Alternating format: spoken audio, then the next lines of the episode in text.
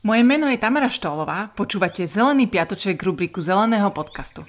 Pozrime sa na výber najzaujímavejších zelených správ uplynulého týždňa. Tento týždeň po mnohoročnej snahe organizácií Prales, WWF a ďalších ekoaktivistov a ekoaktivistiek začalo platiť nariadenie, ktorým vznikla rezervácia Pralesy Slovenska. V skutočnosti ide o fragmenty starých prírodných lesov na 76 miestach po celom Slovensku, ktoré sa takto súhrne podarilo ochraniť. Snaha začala ešte v roku 2009, keď občianske združenie Prales začalo s mapovaním pralesov na Slovensku, ktoré trvalo až do roku 2015. Zistili, že až tretina z nich nie je chránená alebo nedostatočne chránená. Napríklad lokalita Veľký Grič vo vtáčniku bola v prvom, teda najnižšom stupni ochrany. To si môžete predstaviť ako pole za vašim domom. V roku 2018 vznikla prvá verzia navrhovanej rezervácie pralesy Slovenska a až doteraz ich chránil len prísľub so štátnymi lesníkmi, že na miestach, ktoré spravujú, nebudú do rozhodnutia zasahovať. Ďalší úspech prišiel v roku 2019 v podobe novely zákona o lesoch, ktorá umožnila vlastníkom a obhospodarovateľom lesov pralesy dobrovoľne chrániť, dovtedy to totiž bolo nemožné. Minulý rok vznikla petícia, aby boli pralesy zaradené do najvyššieho 5. stupňa ochrany. Dávam slovenským pralesom peťku. Aj vďaka tejto iniciatíve ministri životného prostredia aj pôdohospodárstva prislúbili svoju podporu. 1. decembra sa táto úžasná snaha pretavila do reality a ja mám z toho naozaj úprimnú radosť. Jedno z týchto miest sa mi podarilo navštíviť teraz v novembri úplnou náhodou. Totiž vždy, keď plánujem ísť do lesa, snažím sa, aby ma celú cestu nesprevádzala taká tá lesnícka nuda a hľadám miesta, kde je života viac. Tak som narazila aj na horný vrch nedaleko známej Vysokej v Malých Karpatoch. Keďže v tom čase bol stále platný iba druhý stupeň ochrany, vybrala som sa vrch preskúmať bližšie.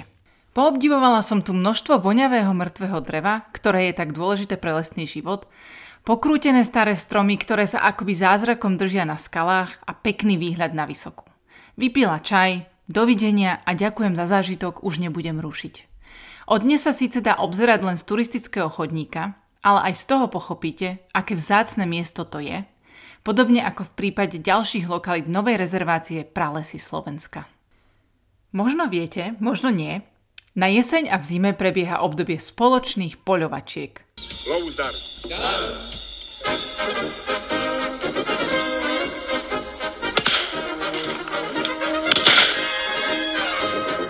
Čo to vlastne je? Stretne sa tri a viac poľovníkov plus pomocný personál. Účelom je radikálne zníženie stavu zvery, aby potom zase na jar mohli naopak tabuľkami chrániť mláďatá pred bakanými, bakanými turistami. Prečo? No predsa, aby si ich potom zase mohli strieľať. Strácate sa v tom? Nečudujem sa vám. Chránia mláďatá, aby ich mohli neskôr strieľať. Krmia zvieratá, aby o pár mesiacov mohli hlásiť ich premnoženie.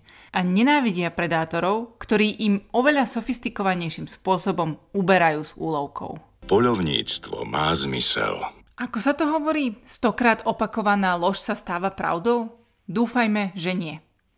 V tohtoročnej jarno-letnej sezóne ma laminované oznamy o ochrane mláďat špeciálne hnevali, keďže bol zároveň povolený mimoriadný lov jednoročných jeleníc či danielíc, ako aj jelienčat a danielčat. Odôvodňujú to nutnosťou, citujem, úpravy sexuálnej štruktúry na zníženie prírastkov a zastavenie nežiadúceho narastania početnosti populácií. Jednoročné samice a mláďatá, chápete? Tak nech ma o ich ochrane prosím títo pani inžinieri prírody nepoučujú. A kto ešte pri vchode do lesa nevidel je jar a my sa rodíme, alebo les patrí všetkým s obrázkami mladého zajka či srnky, nech sa mi ozve, lebo inak neuverím. Na spoločných poľovačkách sa deje kopa bizarností, vrátane tzv. uctenia si ulovených zvierat.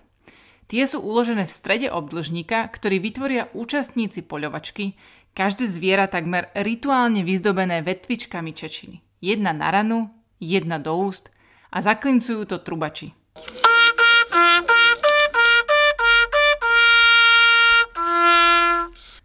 Práve v kontexte výraznejšej aktivity poľovníkov v lesoch dochádza aj k výraznejšej miere negatívnych stretov s ľuďmi, ktorí do lesa chodia na turistiku, športovať, venčiť psov, fotografovať alebo len tak oddychovať. Aj vďaka vlastným skúsenostiam som sa rozhodla začať šíriť povedomie o tom, čo si poľovnícky predstavitelia môžu a nemôžu dovoliť voči verejnosti, keďže často prekračujú svoje práva a kompetencie. Vďaka vašim pozdielaným príbehom viem, že zažívate vulgárne nadávanie, agresiu, výhražky za strelením psa a žiaľ mnohým z vás sa protizákonne zastrelili v skutočne neodôvodnených situáciách. Preto som sa ako prvé pozrela práve na problematiku poľovník versus pes. Legislatíva ohľadom voľného pohybu psa je rôzna. Chcelo by to zosúladiť. Zákon o ochrane prírody hovorí, že voľný pohyb psa v prvom, druhom, treťom stupne ochrany je OK. Zákon o poľovníctve ustanovuje v poľovnom revíri dovolený voľný pohyb psa do 50 metrov od chovateľa či chovateľky a zákon o lesoch ho nedovoluje vôbec, no a v obciach sa to určuje VZN-kom. Zastaviť v lese nás môže iba poľovnícka stráž. Bežní polovníci nemajú žiadnu kompetenciu v tomto smere.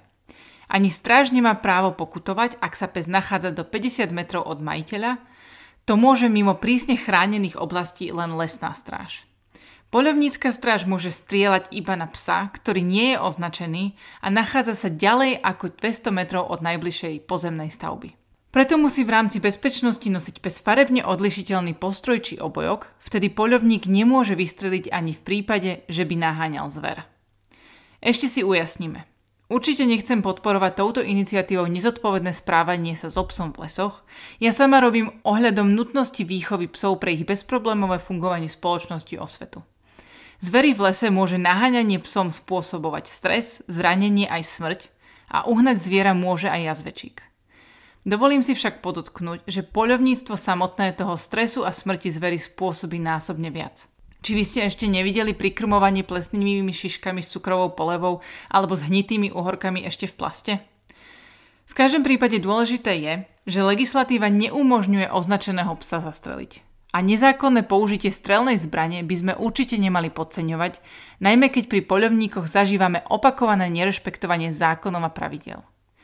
Nie je to však len o psíčkaroch. Poľovníkom vadia ľudia, ktorí dole sa chodia či už kvôli fotografii, turistike, cyklistike, jazdiť na koni, jednoducho bežná verejnosť, ktorá sa chodí do lesa rekreovať.